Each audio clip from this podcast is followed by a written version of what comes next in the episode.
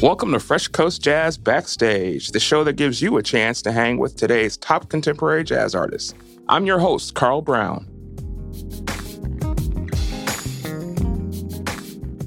Thanks for listening in and checking in with us today, everybody. Um, we appreciate you being here with us today. I go to see jazz and live music as often as I can. And every now and then there's an artist on stage that kind of captures you and you find yourself locking in because they're just giving it their all on the stage. And that's exactly what happened when I experienced today's guest play the bass for the first time. It was not only his musicianship that caught my attention, but certainly the passion with which he plays his instrument. I also had an opportunity to break bread with him and talk with him, and that's when I knew I had to have him on the show. If you aren't familiar with him yet and his music, you will in short order, and chances are you probably are familiar and may just not know it. But please welcome to Fresh Coast Jazz Backstage today, bassist Michael Palazzolo. Welcome to the show, Michael. Thanks very much, Carl. Glad to be here. Man, it's good to have you here. So, my first live encounter, not my first encounter, because I've seen you play on lots of YouTube videos and things like that before. But my first live encounter with watching you play was that when you were playing as part of Bob James's group at the 2022 Fresh Coast Jazz Festival. And I got to tell you, like, I'm watching you and I'm thinking to myself, I was taken at, at how young you were, one.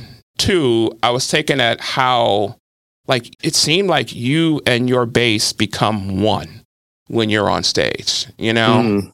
And I thought that was like a really, really cool thing. Like I found myself just kind of like, you know, like it was a lot going on, a lot of great musicianship, but I found myself kind of just watching you and it was like your eyes were closed, your head was down, and man, you were working it. You were putting in effort. And so, like, tell me about how one, you came to become a member of Bob James's band. Let's start there. For sure, for sure. So I met Bob through Perry Hughes. Uh, Perry Hughes is a guitarist from Detroit, mm-hmm. um, pretty well known, especially in Detroit. But uh, he's played with a bunch of artists. Yeah. Um, and he invited me to play at the Dirty Dog Jazz Cafe. Okay. And yeah, in Grosse Pointe. And so I was like, hell yeah, Perry, I want to play with you. Yeah. And he's like, oh yeah, oh yeah, uh, Bob James is going to be on it, so learn these tunes. Oh wow. So I was like, okay, okay, cool. So uh, actually, at that time, I hadn't listened to too much Bob James, or not listened to, but I hadn't been aware of like kind of like his whole history and everything. Yeah. So I was like super excited to get started, and I learned all the music. And so we performed the gig. After the gig, it went well. And a year later, Sonny, his manager, yeah. called me and he's like, Hey man, how would you like to play with Bob James in his trio at the Mackinac Jazz Festival? Uh-huh. And I was like, Hell yeah, Sonny. That sounds awesome. And then so yeah, I, I worked my ass off. I memorized all the charts that he sent me. Yeah. And uh, yeah, I wanted to do my due diligence. Uh, and sure enough, I did. And then it kind of just kind of rocketed from there. Um, we recorded the Espresso album. yeah. I was doing more touring dates with him. He took me around the world, you know? Yeah. So it was, it was a really awesome opportunity. And I'm glad that uh, it went the way it did. That's pretty rarefied air to be able to play with a legend like that. Yeah, so definitely. Was that for you kind of I'm interested in hearing from people like there are sort of seminal moments in in one's career where you know that okay, this is a different game now than what it used to be. Was that one of those mm. moments for you, or had you? Oh man, hell yeah! It, it gave me so much fire. Like I can do this. You know what I mean? Like his faith in me. Yeah. Kind of just gave me like this edge about like you know continuing forward practicing my ass off and like just like doing doing everything i can to make sure that he's happy with my playing and also make sure I, am happy with what I'm doing yeah. on the bandstand with him. So yeah, that gave me like a, a big boost. You know, after university, I graduated Wayne State 2013, and this happened I think 2016. So I was like out of university a couple years, thinking, man, what am I gonna do? What am I gonna do? Yeah. You know? And then I got this opportunity, and it made me feel like I was on the right track, doing something that I, I knew what I wanted to do, you know? Yeah, that's So, fantastic. yeah. That's fantastic. What do you think it was about you and your skill that made him say, "Yeah, this is my guy"? I mean, this from a guy who like you know bandmates with Nathan East and you know and, and stuff like this, right? So it's like he's been around players. He's been around the top guys, you know. Yeah, I mean, yeah, it just it just gave me that much more fire to like do as well as I can do, you know, like do as much as I can to make sure that I show respect to Bob and his Mhm. music and yeah, it really lit a fire under me and just encouraged me to keep going and keep going, you know. And Mhm. uh, Yeah, that's cool. That's cool. So tell us about how your musical journey got started. Like, what was it? Were you, a, were, did you know when you were young you wanted to be music? Did you just fall into it? How did it happen? Well, uh so that's kind of a long story here. Um, yeah, it's okay. my father, Nino Palazzolo, Uh-huh. is, is a musician as well, and he was a high school music teacher for many, many years. But before that, he was a touring musician. Okay. He played for the, the Queen at one point. Yeah, he was a bass player, singer, or is a bass player, singer, uh, Uh-huh. um, and composer. Uh, he did a lot of compositions. Okay. Um, and so when I was young, like I think, I mean, from the beginning of life, my dad was playing music, everything from Bach to Vivaldi, you know, Wow. like jazz stuff, everything. He was exposing me to everything. Yeah. And actually, nightly, I'd go to sleep to music. Yeah. Uh, he would put on a Kenny Loggins. If you, Ah. yeah, Ken, Kenny Loggins. I used to sleep to that. And, Okay. uh, yeah. So it's uh, but yeah. So basically, from there, just starting out, he introduced me to a lot of music. And then when I was around five years old, Mm-hmm. he started teaching me essentials of music, like theory, Okay. reading, piano, like basics of piano, like, five finger exercises, that kind of stuff. And just starting out reading, you know. Yeah. And uh, he would sit down with me, and we would we would do some theory books together. And like he spent a lot of time just you know because he loved music too, so he wanted to pass on his love for music. Yeah. And that definitely happened. Um, when I was younger, I didn't necessarily love practicing Uh-huh. because you know it, it's a quite a challenge like if if the listeners haven't ever played an instrument before and they sit down on a piano for the first time and just try and you know start with the basics they'll Yep. realize it's kind of frustrating you Yeah. know it's uh it's not a thing that's you know as easy as it looks Yep. as people make it look so there's a lot of work that has to go into it and so when i was younger i i didn't even really want to practice but Yeah. he would he had certain ways of encouraging that were quite smart Yeah. Okay. I liked candy as a kid, so Uh-huh. he would put a dollar on the piano Uh-huh. every time I would finish my practice.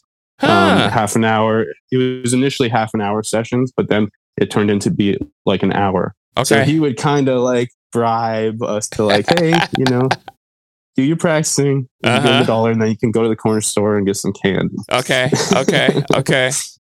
But yeah, so from from there, I played. uh I got involved in elementary school music in the band. Yeah. Okay. I played saxophone actually Oh, for okay. all of elementary school all the way to high school.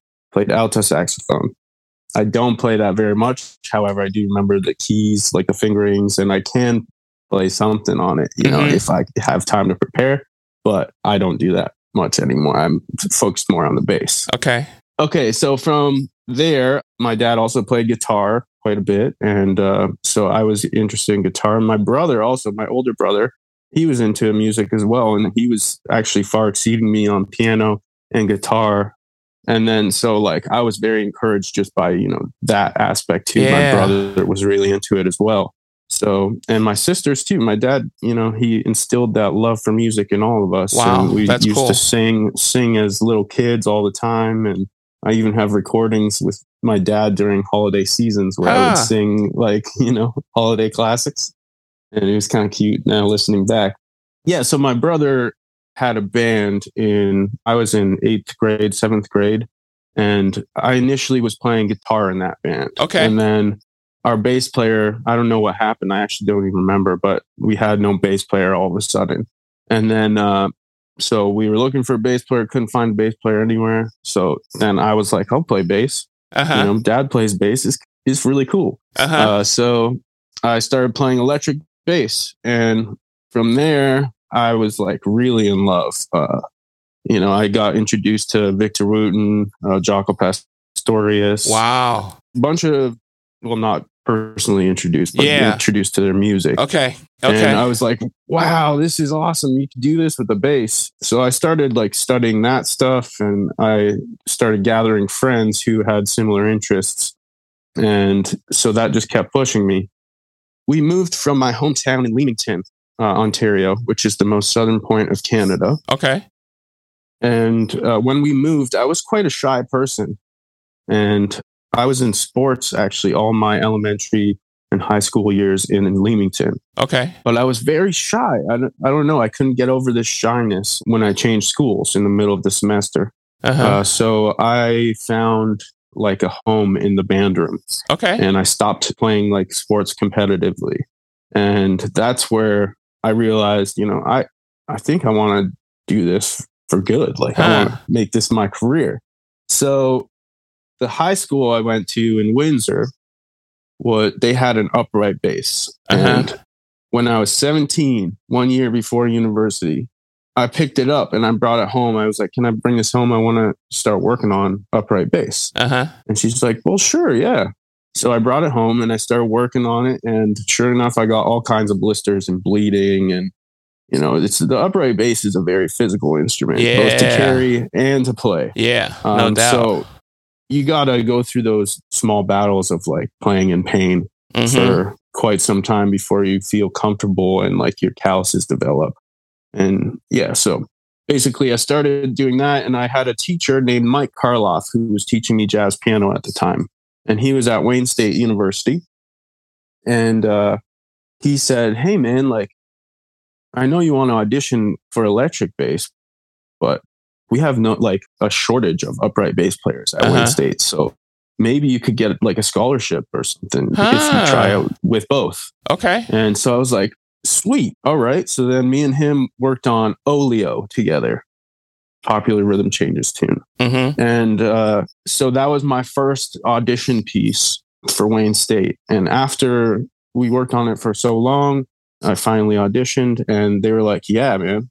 And sure enough, I got a full ride scholarship. That's amazing. And so that's where I met a bunch of musicians. I hung in Detroit, which was extremely important in my development.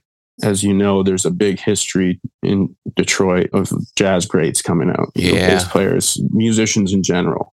So yeah, that's also where I met. Well, I had a couple teachers. Paul Keller, Uh-huh. who was a very good uh, teacher, taught me a lot about old standards and you know the things to do and things not to do on gigs. You know, which I I do believe gave me an edge because I was very attentive to those those things that he was Mhm. talking about, and I think that helped out during the Bob James gig. Just the professionalism Yeah. that, that high end musicians demand. You know. Yep. Dan Pliskow was also one of my teachers. He's uh he's passed away now, uh, but he's a bass player. Played with Wes Montgomery, all Wow. kinds of people. Um, Okay. yeah, so he was another important uh, stepping stone in my career. And then one of the most influential people in my university career was a guy named Rob Pipho. Okay. Rob Pipho is a gem Huh. to Detroit. And it's actually quite tragic what happened to him during COVID. Okay. Yeah, he ended up getting COVID and now he's a quadriplegic. Oh wow. Um, Sorry to hear yeah, that. so yeah, it really hit him hard and that was his whole life. But he played with uh, the likes of Marcus Belgrave, Mm-hmm. a famous trumpet player from from Detroit. But he was a vibraphonist and pianist. And so he taught me, he just built on my theory and also taught me how to practice Mm-hmm. in a really efficient way. Huh. Like, yeah, he, he really established goals for me. And those goals, he would have a systematic approach to achieving those goals. And after you do so many of these exercises, or then you start feeling more comfortable without even like, I don't know, it was just an exponential growth when I was Hmm. with him. Okay. And it was because I think directly because of a lot of the stuff that he was helping me out with. He has exercises called extension segments, neighbor note exercises. Uh, we also worked on reharmonizations and like how to reharmonize and that kind of stuff. So Okay. Rob Pipho, there's a couple videos of him on YouTube and also some original compositions that were recorded with Kirk Lightsey and Marcus Belgrave to check out for people who don't know who Rob is. Yeah. He's definitely someone to check out. He's a he was a monster on that instrument Okay. and just a just a super creative musician. Huh. So yeah. And then I also studied uh, a little bit with Rodney Whitaker. He's a well-known jazz bassist. Yeah. Uh, he's teaching at Michigan State. And yeah, So clearly, the the Detroit music scene has been hugely influential in your career. Yes, absolutely. I couldn't do anything without that part of my history. Talk to us about the Detroit music scene because I've heard about Detroit's music scene. I, you know, I, I had Alexander Zonjic on the show, another Canadian who spends a lot of time in the mm-hmm. Detroit music t- scene recently, and other people. I know so many people that have come out of Detroit. There's the ability to meet and work with all of these great people, but what else did, did the Detroit music scene add to your career, and your experiences? Well, attune knowledge, that's for sure. Mm-hmm. Detroit has a specific, well, not very specific, but certainly they they call a lot of tunes amongst you know the the groups of people and all, all the sessions that happen in Detroit. You know that that helped me to you know be prepared for the Bob James gig. You know Mhm. sometimes Bob will just start a start a standard that's not on the list, Okay. and if I didn't have those experiences, like it was. It's song with Bob that I, I I was playing a, a lot in Detroit um, Mhm. hitting up all the sessions, learning all the tunes, and and like you know finding out what tunes I don't know, you know, so that I can learn them and you know do my due diligence and be prepared for you know a situation like that where um, a band leader calls something or doesn't even say the name of it, just starts it, Yeah. and you're off. You know, Yeah. you ha- you're expected to be on that level where you can do that, you can hang. Mhm. So yeah, that was an extremely important part of uh, the Detroit experience. Okay. Okay. definitely. So, what would you say you like most about Yeah. having had the opportunity to work with so many different artists? The uh, the sheer variety of things that you would learn from different people, um, whether it be just being inspired by someone's you know soloing, asking them afterwards, like, "Hey man, what were you doing? Uh-huh. What are you thinking about?" You know, Yeah. I've I've had that feeling many times. Uh, Sasha Kashperko, Detroit guitarist. Uh huh. man when he plays i'm like man how he- like what are you thinking about man yeah he's one to check out for sure but also he is killing and his his his sensibility is just his musical sense is just amazing And hmm i learned so much just from even just sitting there and listening you know Yeah. just seeing how the band would react when i was in the audience from that perspective Yeah. But yeah, uh, okay. yeah. So, talk to me about your career goals. Like, I, you know, I was having a conversation with Najee, and he was talking about how early on in his career he got to play with Prince, right? But that at some point, at a point in his career, he was kind of like, "Hey, man, I gotta, I gotta leave this great gig with Prince and go do my own thing." Like, what's your Mm, ultimate goal for your career? Like you've got a great position with a great, you know, a great group, you know, of musicians right now, right? But like, you know, five years from now, ten years from now, where do you want to be leading your own band, or what do you want to be doing? Yeah, I absolutely do. I have actually recorded the whole album. It just isn't released yet. so I still am in the mixing mastering process of it. But I definitely have some original music and I want to be like Bob, Yeah, you know. That's my goal. I want to I want to have all kinds of gigs with my own music, with my own band and have just those world experiences that, you know, I've, Yeah. I've been able to to share with Bob I want to be able to be the host of that for you know my own band, you know, and like give them the experiences. But I also want, yeah, I want to play my own music as well. And uh yep. So I gotta get that album out first. That features Kayvon Gordon, Lex Korten, and And yeah, so that album is in the works right now. Great. So that's like a, a future thing to come out. But I do want to, I definitely love these gigs with Bob. So I want to keep, I don't think I would ever bail Yeah. on Bob. You know, if he asked me to do a gig, if I had my own gig, I'd be like, all right, man, I'm coming to play with you because, you know, I just got such a, such a profound respect for him. And yeah. I've learned so much and he's like hooked me up so much. So yeah. Yeah. You guys really seemed to like, you know, watching the dynamic of you guys when when you guys were in Milwaukee with us, you guys really seemed like you're tight as not just coworkers, but that you guys, you know, really have almost kind of like this family vibe going on. Yeah, it's so important to have that because if you don't like the people you're touring with, then it becomes almost a chore. You know what Yeah. I mean? Or not a chore, but like it just isn't comfortable. Yeah. and the yeah. road is uncomfortable enough, you know, to just do all that travel and stuff. That when you, you're traveling with people that you love and you have deep respect for, you know, James Atkins is a, you know, he's Yeah. a seriously awesome musician, but Yeah. he is such a positive, you know, light. He's a good person, yeah. you know, and Bob too. Like we all get along really well, and yeah, t- to me, it makes it so much better because we can share experiences together. You know, when we're on the road, we like to break bread together Yeah. you know, have have different experiences like that together. So yeah, that's extremely important. You're completely right. And I think it definitely helps on the bandstand too, because Yeah. you know, we're smiling at each other, we're having a good time. Like, Yeah. That's so much part of it, you know. The audience sees what's going on. So you gotta They really do, and they can tell. Yeah. Like you can tell when a band is tight and together like that. You you see that in terms of how they zig and zag on stage with one another. Like you said, how they communicate with one another. Sometimes it's a it's a look. Sometimes you're communicating with your instrument, you know. And but it seems Right. like it was evident you guys are just having here. right, right. You guys are having fun on stage Yeah. together.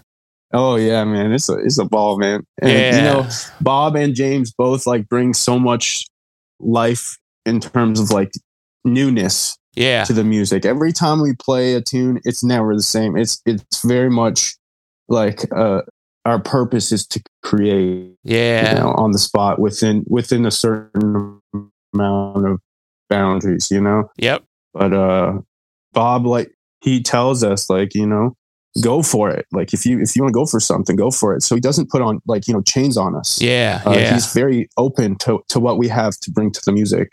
And Mhm. it just makes us feel that much more comfortable, you know, to do what we, to do what we like do, what we feel at the time, you know? So, awesome, awesome. yeah. Well, let's listen to some of your original music. How about we uh, take a listen to Foolery Returns from Times Dreams Remembered? Sure. And it's actually pronounced follery. Follery. Thank you for correcting me there. Yeah. F O L L E R Y. Yeah. Follery. Okay. Um, thank you for thank you for letting me know that. So this is this is today's guest, Michael Palazzolo.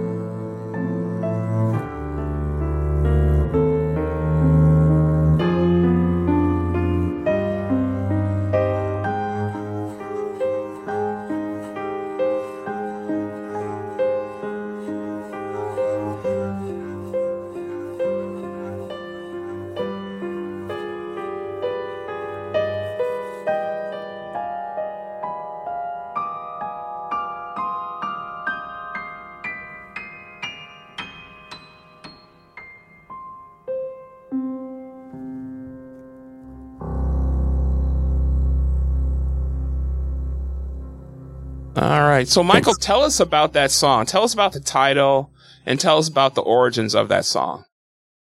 Well, uh, the title first.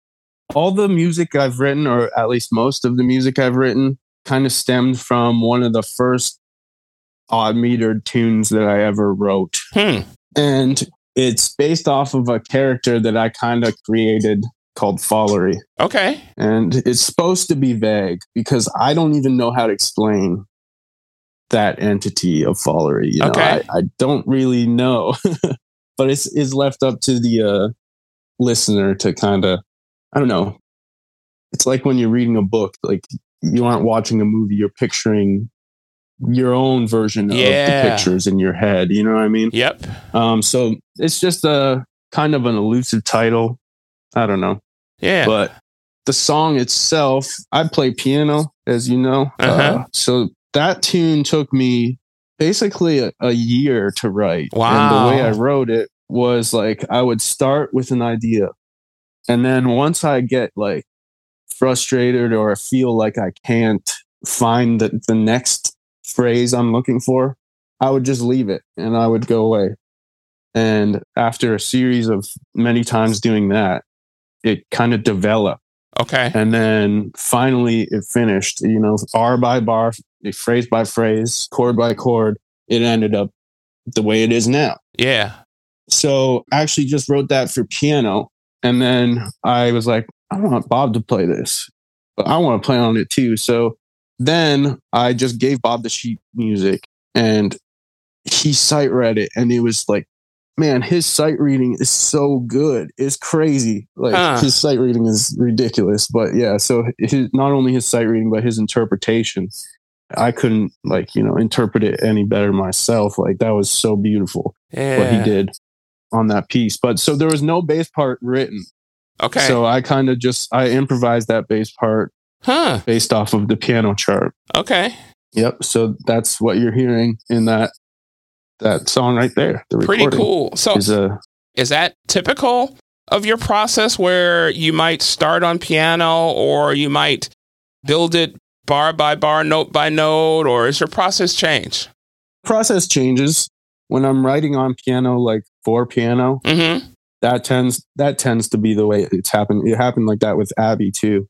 Okay. um, the other the other tune. But yeah, so other tunes I've written. Sometimes I would write on Ableton, and then kind of translate that after and like transcribe what I wrote on Ableton, and then try and find a way to match it to instruments. Uh, that's what I did for at least one of my tunes for the next album I have coming out, called Nine Double Down okay. that tune i started with like electronic sounds and like uh that kind of stuff on ableton and then i made it conducive to a quartet sax quartet okay. so yeah Cool, cool, cool. Yeah like i said it's all it's all different processes you know depending on the song depending on me that day you know? Okay. Do you have a preference doing work in the studio and creating versus being on stage or are they do they serve different masters for you or in terms of creating like compositions Yeah. Yeah. I kind of like to. Well, I mean, it was interesting. We had a session with Bob this this year, and that's what we did. We went in there kind of like with not a lot of plans, Mhm. and it, it was it was a really cool vibe. Like we we had four days in the studio, and he kind of just started. Well, James started a drum beat, and Bob wrote a whole tune based off of James's drum beat Okay. and and then it went from there and it evolved so there's like that aspect but then like i do like to you know sit alone quietly and really try and think about you know what i'm going to do like what my intentions are Mhm. uh that's that's i mean it brings out a different tune you know what i mean uh, yeah. but- Yeah. and then just composing on stage that to me is freeing and also it can reveal a lot of like mistakes on a personal level Okay. Okay. but that's that's part of that type of uh creation i guess is Yeah. when you're on stage is just being being open to what is going to happen based off of what other people are playing and like what decisions you're going to make based off of that. Yeah. So, what's it like for you before you go on stage at a gig? Like, you know, are you excited? Are you like just you in the zone, or you, you know, what's that like? Like, what's the the, the, the half hour leading up to a gig? Like, what do you what's going on? Your going on in your head? Well, I do my stretches. Uh huh. I've become quite comfortable before a gig, especially with Bob. Mm-hmm. When it's my own music, I get really nervous. Okay. Uh, okay. But uh, I'm like really prepared for Bob's music. So I feel really confident before and also amped up, you know, like uh like my blood's pumping in my veins. Like I feel very much mm-hmm. awake. Okay. And a lot of that has to do with I don't know, just the the pre-shows jitters kind of a deal, but it's like channeling that into if this was easy, it wouldn't be as fun. yeah, I mean? yeah, so right, right. It's, it's it's it's embracing the challenge. Yeah. So I want to go back to one of the comments I made earlier. That was that when I, you know, when I've seen you on some of the YouTube videos and things like that that I saw you on before I got a chance to see you live, it really did seem like there was this oneness between you and your bass, right? Like are you like is that like what's that relationship between you and your instrument when you're in that live mode? Like is it is it as simpatico as it looks to me in the audience? Well i think it was ray brown who said learn your instrument first and then when you when you're about to perform kind of like forget all of it. And you know that's that's kind of like okay i don't forget all of it but it's kind of like uh do your homework on like scales, all that stuff, so that like when you're when it comes time to playing, you don't have to think about it, and yeah. you can think more about like the the content that you're putting out. Yeah. Or or your like whatever the relationship with whoever you're playing with on stage. So it's honestly a meditative moment every time I play. Okay. It brings me to a state where it's just hyper focus, you know, for quite some time. And that's that's why I say it's like meditative because yeah that's what you're doing when you're meditating you're you're focusing on not focusing or whatever mm-hmm. it is mm-hmm. that you're meditating on but yeah it's it certainly is meditative like I, you'll see I, I close my eyes because I'm yeah I, I don't know what I'm seeing but I can almost like it's hard to explain but I can imagine the fretboard or you know yeah or I try the whole thing is me trying to get what's in my head out mm-hmm. through my fingers. Mm-hmm. And yeah, it's it's it's special. It feels very special to have that moment of yeah, like you said, oneness with your instrument. Yeah. It's just yeah, it's it's all focus. You know? Yeah, yeah, that's focus. cool. You prepare like there's no tomorrow, so that you can be in the moment when you're on that stage. Right. Yeah. If I was trying to think like, okay, well, where's C, you know, yeah. on, the, on the fretboard, then I wouldn't be able to think about like content I want to play. I'd be thinking more like, you right. How do I get to C? Right. right. Well, I got to tell you, I, I fill you in a little something. I, uh, for my birthday, which was the weekend after you guys were in Milwaukee at the Fresh Coast Jazz Festival, my wife mm-hmm. gave me guitar lessons, right? So mm-hmm. I've, I've just started playing guitar. And so I'm in that in that space where you a couple of things you mentioned today really resonated with me. One, even the playing the guitar is physical because I'm trying to figure out how to hold the guitar, how to use my fingers, place my fingers appropriately, then feeling muscles that I haven't felt before because I never played the guitar, right? Right. And then all those things you're talking about, about trying to remember which fret and placement and all that stuff. Like, I don't think people like you make this look so easy, right? And when people like me try to pick up an instrument and start, it's just kind of like, oh my God, how much time do, do, do people like Mike spend practicing? Like, how much time do you spend practicing in a week? A lot. Yeah, I can imagine. the most time I've ever spent in one day practicing is 10 hours. Wow, that's amazing. that's the most, that's like my maximum. But when I was coming up, I was practicing a lot, like in terms of like very basic stuff, like just major scales, like being able to play a major scale at different tempos. I think that's really helped me. Rodney hooked me up with that, just being able to like focus on those fundamentals. Okay. so that when it comes time to like performance you're like you're good to play that like if a if a major scale came up in a piece of music could you execute that the first time Mhm. and that's like the whole idea of practicing those those scales or whatever you're practicing is so that when it comes up you can execute that you know? Yeah. So- Yeah.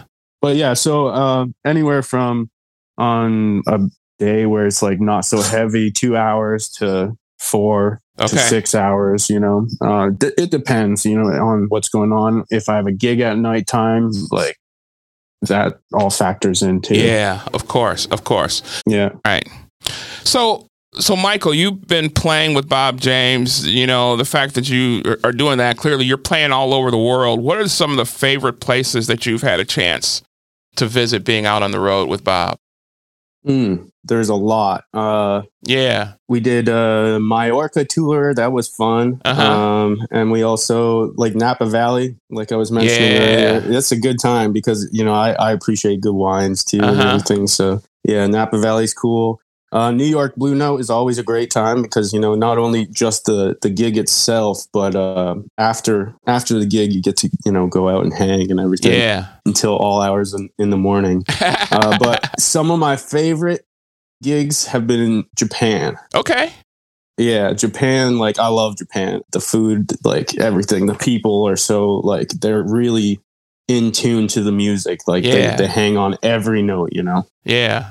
One of my uh actually the opposite of one of my favorite places. It was cool to play in Russia, but when I came back, Uh huh. I ended up getting shingles because it was just such an Oh. in, insane travel like the time and I, I was up for like over 30 hours. Oh my goodness. Yeah, so I came back and I ended up having shingles. It's Oh. kind of crazy. That is kind of crazy.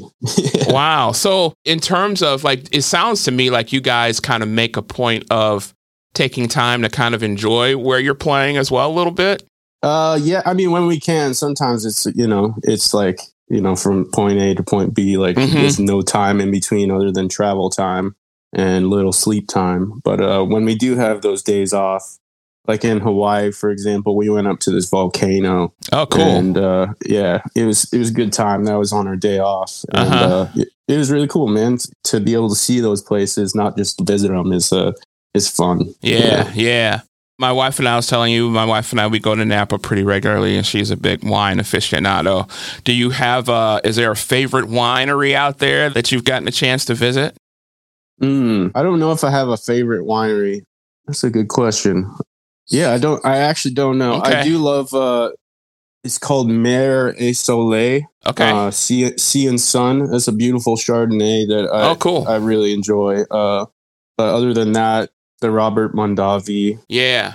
Cab Sauv is pretty nice. Yeah, uh, but I've that's- I've never been to any of the wineries themselves there. Okay. But I do make wine myself. You Uh, do. Oh, tell yes, me I about do. that, man. How did you get into this one? And what are you making? And are you? Is it just for personal consumption? Do you share it with friends? Like, Oh yeah, I mean it's it's not just for me. I like to share with my family okay, and friends, you know. Uh, but I started winemaking a long time ago. My grandfather had an apple orchard, and when he passed away, uh, we kind of inherited it. That like the whole family, cousins, Uh-huh. aunts, uncles, we all inherited it together. Um, it's just four acres in, in Windsor, and he had a bunch of wine grapes hmm, that were growing for a long time okay, that were kind of overgrown, but they still produce grapes. And so the first first year I made wine was with his grapes. Uh, Okay.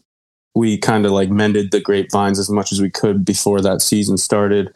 And then yeah, uh, the wine was very very unique. And unfortunately, we sold the property, and now it's all been demolished. oh no. And no, now there's all kinds of houses up okay, but that was that was the beginning. Uh, me and me and Buddy, we took the initiative and we like did a lot of work picking, uh, pruning everything, Yeah. and then and then finally the winemaking process, which is a long process. yeah, But now I just order grapes from California. okay, okay, Uh, yeah, and then I just take the grapes here, and me, my dad, and my other family members. Um, whoever's willing to help at the time because it's not an easy process if you don't have like the machines to destem everything. That's Uh-huh. the thing that takes a lot of time. okay. So yeah, um, but it's yeah, it's a great time. Um, I've been making wine for probably ten years now. Wow. Yeah, So this is no um, this is no flight of fancy for you. This is something you're into into. Oh yeah, totally. Very much so. It's uh, you know, when you make your own wine, it's unique. Even though like the grape may be like my favorite grape is Petite Sirah, Uh huh. but I like to blend that with Cab Franc, Okay. And it makes a really, really nice wine. Wow. Um, wow. yeah, yeah. But I- I've made other wines before too. Malvasia Blanc mixed with uh, Pinot Grigio. Okay. Yeah, and then uh, what's the other one? Oh, Old Vines Zinfandel I made one year with a blend of Petite Sirah. Oh wow. Syrah, I just love that grape. Uh, I really do. Yeah. Make some interesting wines, and around here you can't really find Petite Sirah wines in Mhm. the LCBO, which is the Liquor Control Board of Ontario. Okay. Wow, that's pretty cool. That's pretty cool. My wife and I on our last trip to Napa, it was just after COVID, and we got a chance to go to a winery called Smith Madrone. And we happened to be their first guest post COVID, the very first guest in their 50th anniversary year. And this is a this is not like if you're in Napa in the valley there's like there's all these wineries and there a lot of them are this is a working farm. These guys at smith madrone are purists and they have one of the best rieslings in the world um, by wine enthusiasts and it was just me and my wife and we got a chance to with the owner take his atv down into the vineyard. He picked grapes and let us eat the grapes. He picked olives from his property. He showed us where the bears come in and then we got a chance to sit in his in his little farmhouse. And just the three of us the owner of the winery my wife and i and drink a beautiful bottle of wine. And if you ever go back when you ever go back to napa if you've got time go to smith madrone. You would love it as a winemaker because it's not about the glitz it's about the making of the wine. And these guys are absolute purists and their product is unbelievable. So you would love Mm. that as a Yeah, winemaker sure. so It's, so it's interesting to taste the difference between like the fresh grape and the final product of Yeah. the wine too. It's like such a huge difference, but it's yeah, it's very cool to you know experience that. That's that's sweet, man. Yeah, that's pretty cool. That's pretty cool. So, Michael, we have this segment that we do on each show. It's called Bout It or Doubt It. Okay. So, right. if your bout it is something that you're down with, if you're doubt it is something that you're not quite feeling, can we get you to play? Yeah, of course. All right, let's do it. I started this body body. If you bout it, Get 'em up. Get 'em up. I mean you bout it, bout. I mean, bout it. We say you bout it, bout. I represent. Represent. It's 1993. I doubt it. All right, Michael, we're going to spin the wheel and get you a category, and then we're going to ask you a couple of bout it or doubt it questions. All right, cool. Uh, all right.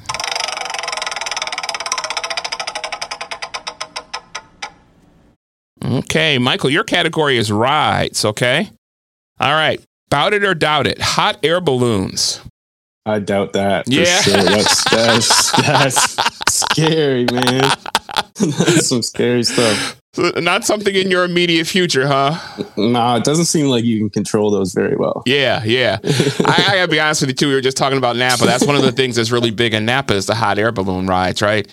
And my wife and I are totally opposite on these things. Like my wife wants to jump out of an airplane. I'll have no parts of that. And she wants to do the hot air balloon, and I keep making up excuse after excuse after excuse for why I can't do it. And it's and I, it's the same thing you said. I just wasn't man enough to say it, Michael. I'm scared. that's man, that's yeah, that's not yeah, I don't need to do that. I, would I- sooner jump out of a plane with the parachute, you know, than do that. I feel you. I feel you. All right, one more about it or doubt it. Subways. Like Subway Eat Fresh? No, or- no, like subways, the ride, like riding in subways, like subways in New York or subways in DC or.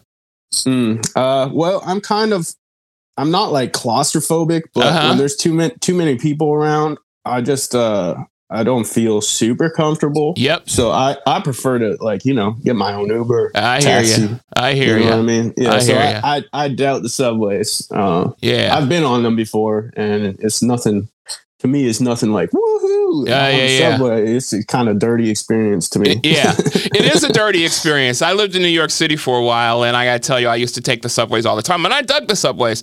But it is a unique experience, right? Like, you, like it's not mm-hmm. like, and and I guess you know, I think right now, post COVID, I would have probably avoided them if I could. Fortunately, where I live. Mm. we don't do a lot of mass transit. But if you were in New York or someplace like that, yeah, it's it's a unique experience. It's a unique experience. for So sure. so yeah. Yeah. So but I t- it'll get you it'll get you where you want to go. But it's definitely a unique experience.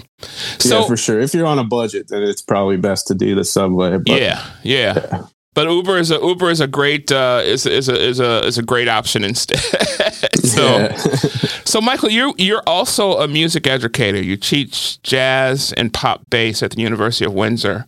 What is that like, and how do you fit all of that in with your touring and creating of your own music? Um, well, I love teaching. My my father, uh, as as I spoke of- him before, he's a he was a high school music teacher. He's now Mhm. retired. Um, so it's been instilled in me from a young age the like the educational process um, of learning music. Um, so I really enjoy teaching. Um, in terms of like scheduling my students, it's I have a lot of freedom. Uh, so I, I kind of tell my students ahead of time, like, hey, this this semester I got like a lot of touring dates, so Okay. I'm gonna give you I'm gonna give you these dates. You mark them in your calendar and stone, hmm and that way, you know, I can make sure I give everybody the the amount of time that they're supposed to have. and Great. I can do my due diligence as an instructor. Uh, you know, give them my time hmm but yeah, so it's it the the university uh, is very relaxed in terms of like my schedule. Yeah, that's so cool. It's, it's great. Yeah, it's it works out pretty well. Um, And it's one thing to teach theory, right? But it's another thing to teach from, you know, being out there living it day in and day out. Like how I got to assume that you're being an, a very active touring musician, recording musician has a huge impact on what you teach and how you teach. oh, definitely. I mean, the the lessons I've learned on the road are in like they're so valuable. I bet your students value, you know, that's probably invaluable for your students, you know. I mean, I got to believe that for them to have someone who's out there doing it day in and day out, being able to come back and im- impart knowledge and impart wisdom really probably elevates what they're learning to a whole nother level, which has got to be great for them. Yeah, yeah. And actually, um, I was recently asked if I would ever take my master's program um, because I only have my undergraduate degree. hmm And I said, to be honest, I don't really want to take my master's because I'm in a master's Right. program when I'm on the road with Bob. Like there's no more like there's no more source that I can learn more from than being on the road with a you know a musician of that caliber. Absolutely. You know, and, and compositionally, um, you know, just musically in general, like he's you know a force to be reckoned with yeah. and so yeah i've i've learned so much from from bob and being on the road with him and the different musicians i've played with um, with him along the way uh, that you know i don't think a, a university can even teach that stuff Yeah. it's just you know it's you gotta do it Yeah. you know No doubt. No doubt. practice it Well, let's listen to another one of your songs then, Michael. This is Abby featuring Bob James. awesome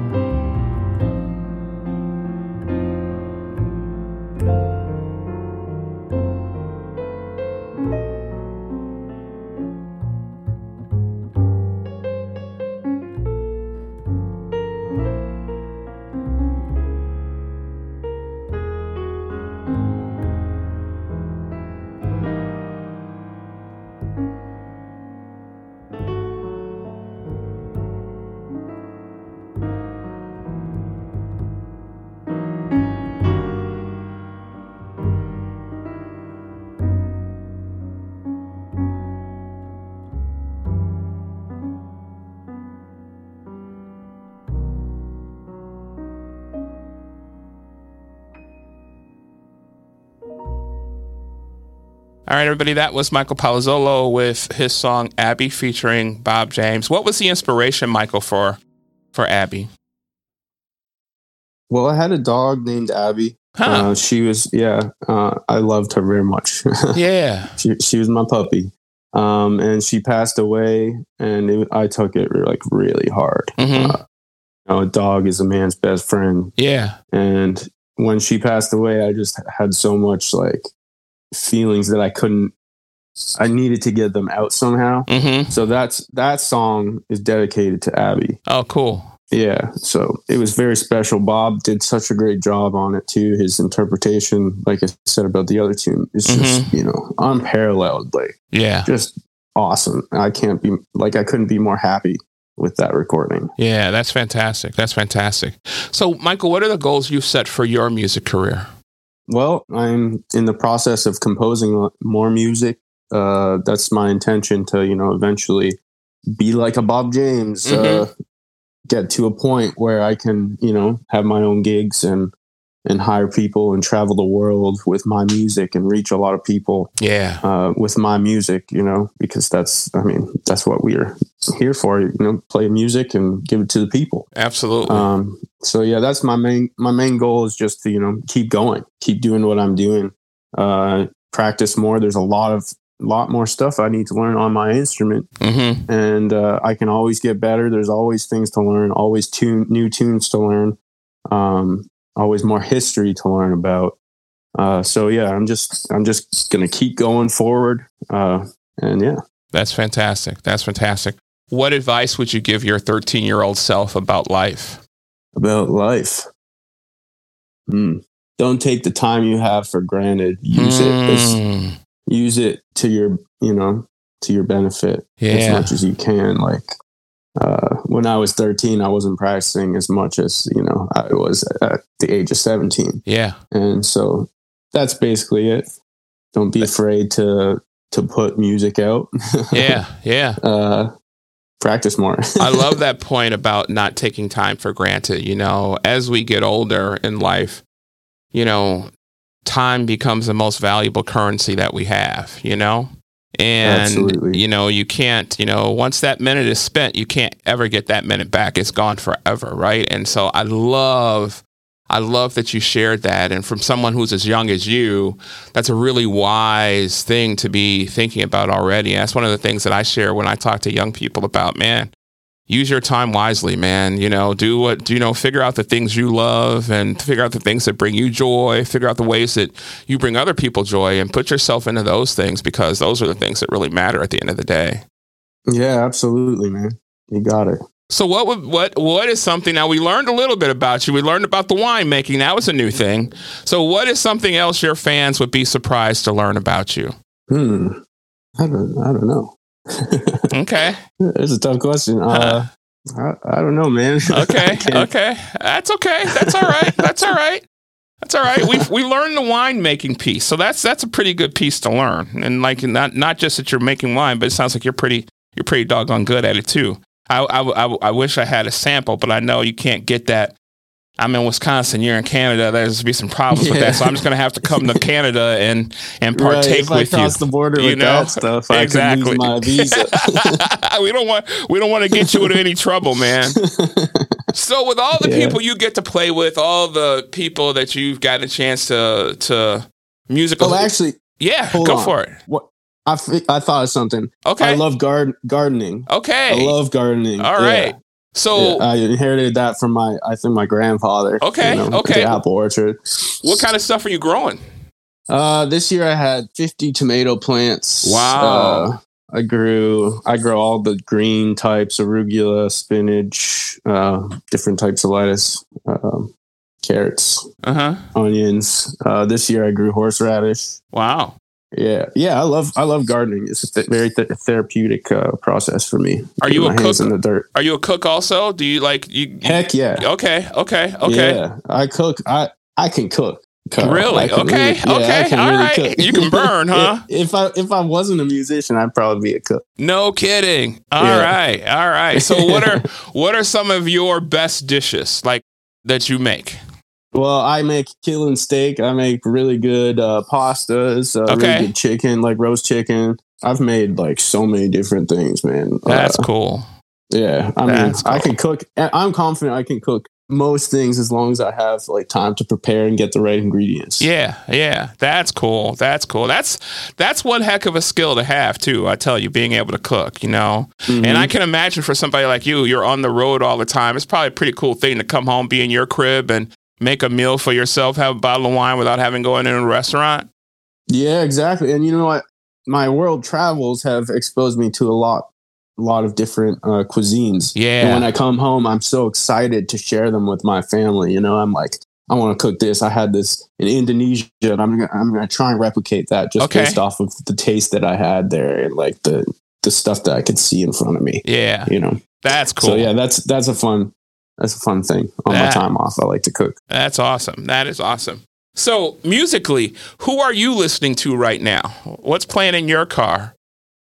Uh, John Coltrane ballads is like one of my go-to albums. Okay. Um, yeah, I really love ballads, man. Like really love ballads. Uh, other than that, uh, Ray Charles. Um, uh, I've been listening. Actually, James Atkins hit me to uh, D'Angelo like a lot Oh, more yeah. than, I, than I was familiar with in the past. You know? Okay. So now I've been I've been listening to a lot of D'Angelo, trying to get that feeling, you know, Uh-huh. the, the Pino feeling in my playing. Uh, Okay. so yeah. Other than that, I mean, I always listen to the classics, uh, like Charlie Parker, that stuff. I'm always working on bebop and stuff like that. Mhm. What would you say are your favorite three favorite albums of all time? Uh, um, John Coltrane ballads, Mm-hmm. um, Charles Mingus, uh, the Black Saint and the Sinner Lady, and uh, what's the third one? There's so many that I love that it's hard Yeah. to pick a, another one. You know, that's okay. Think- We can Oh, Bill, Bill Evans, Alone. Okay. I love that album too. Okay. Yeah. Okay. And all of Bill Evans trio stuff is like it's very close to my heart. I used to I grew up on Bill Evans trio. Mm-hmm. Uh, it, well, not grew up, but basically when I was getting involved in jazz, like his band was one of the main bands that uh, that I was listening to at the time, trying to you know figure out how his thought process worked, and Mm-hmm. and I was just amazed at like just the musicality that came out of that band. Yeah. Uh, yeah. And I think that helped a lot with Bob's trio too, because Bob, I know that Bob likes Bill Evans too. And Uh-huh. So I think that that really helped me get that gig is just my, my history in terms of learning a lot of Bill Evans stuff. That's cool. That's cool. When you listen, are you able to, or do you listen to just enjoy? Are you able to not be a musician, but just be a fan when you listen, or are you always listening to learn? No, I, I, I can be a fan. Mm-hmm. I mean, the, the Ballads album I've listened to so much that um, I've learned from it as I listened to it, but I also like really enjoy it. It was one of the only albums I could study to when I was in high school. Okay. Uh, everything else would distract me Yeah. very much, but that album was just it had such a a feeling to it that I could I could put my head down, do work, and listen, and not really focus on it, and just like really enjoy it at the same time. Yeah. And then, you know, I like I said, I listened to it so much that I really have learned quite a lot from album. That's cool. That's cool. So, being a world traveler, do you have a favorite vacation spot, Michael? Um, I really liked going to Italy. Okay. I haven't been there with Bob or with music at all. Yeah. Well, actually, no, I was there with my dad's my dad's uh, community band that he had. We went on a Europe trip, and so we did play there. But uh, yeah, I mean, the other times that I went there was just for vacation in Tuscany, the wine country. Uh-huh. Man, that was such an experience. Like, Okay. just going to one of those wineries there and having their, you know, their their fresh lunch meat, you know, their cured meats and their amazing cheese with olive oil and Uh-huh. tomato- tomatoes, you know, that were just like, man, everything was perfect. Yeah. The weather was great, like the scenery was beautiful. Um, so yeah, I really like Italy, and plus my my grandfather was Italian, my dad's Italian, Okay. so um, and my grandma is Yeah. Italian too. Um, so yeah, kind of it's nice to reconnect with the roots. you know? Yeah, that's got to be cool. That's got to be cool. So, Michael, you're having a dinner party, and you can invite any three guests, living or deceased. Who's coming to your dinner party and what's on the menu? Just three people, eh? Oh, you can, yeah, okay, you can expand it. Let's say five. You can do five. Do five. Make it well, easier. my my mom, my dad, mm-hmm. um, Bob James. Yeah. Uh, I mean, I would I would invite way more than five people, especially if I'm trying to, if I'm trying to have a dinner party and cook for them Uh-huh. because I got fo- I got three other siblings, you know, and I love Uh-huh. all of them. So I would invite them, their spouses. Uh, yeah, uh, yeah, I have a close connection with my family, That's so cool. I definitely, yeah, That's eating cool. is is a family time. So, Yeah. That's great. That's great. What Yeah. would be on the menu? artichokes. Uh, That's Mhm. my favorite food of all time. Okay. artichokes, maybe some steak, and a nice salad, and maybe a like an appetizer soup as Okay. well. Yeah. Yeah.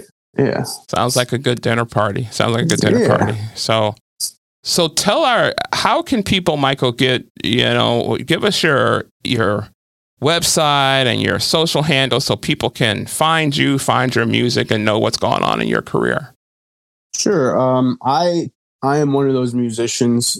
It's a rare thing, but I really don't love social media whatsoever. Yeah. Okay. And I'm I'm not on it frequently.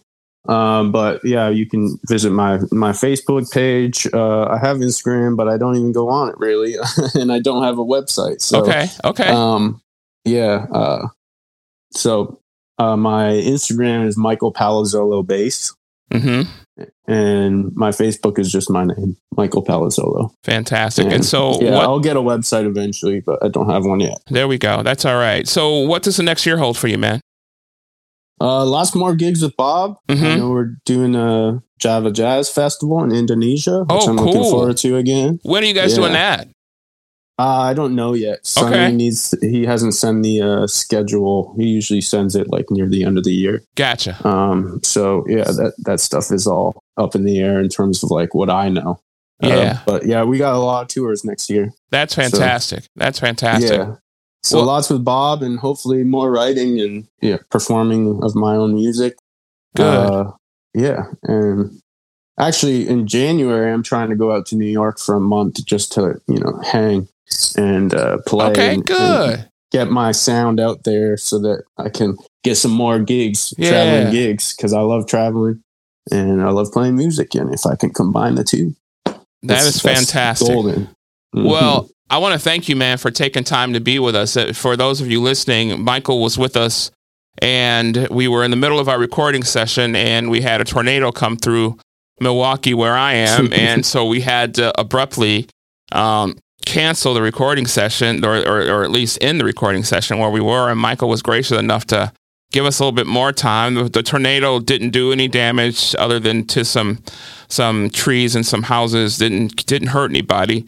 But um, Michael, I thank you for not only doing that interview, but taking time out to come back and let us finish this interview, man. So, hey, Carl, man, I really appreciate it, man. Thank you so much. all right, all the best, and everybody, make sure you look this man up because this man, and when you get a chance to go see Bob James, that young man on the bass, just just enjoy him because this young man is. Uh, He's doing his thing, and he's going to be a force to be reckoned with in this industry. So, thanks, man. We appreciate you.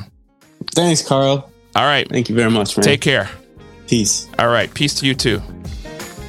That's our show for this week. Be sure to check out our website, freshcoastjazz.com, to sign up for our email list so you can stay up on what's going on with contemporary jazz. We'll see you next time on Fresh Coast Jazz Backstage.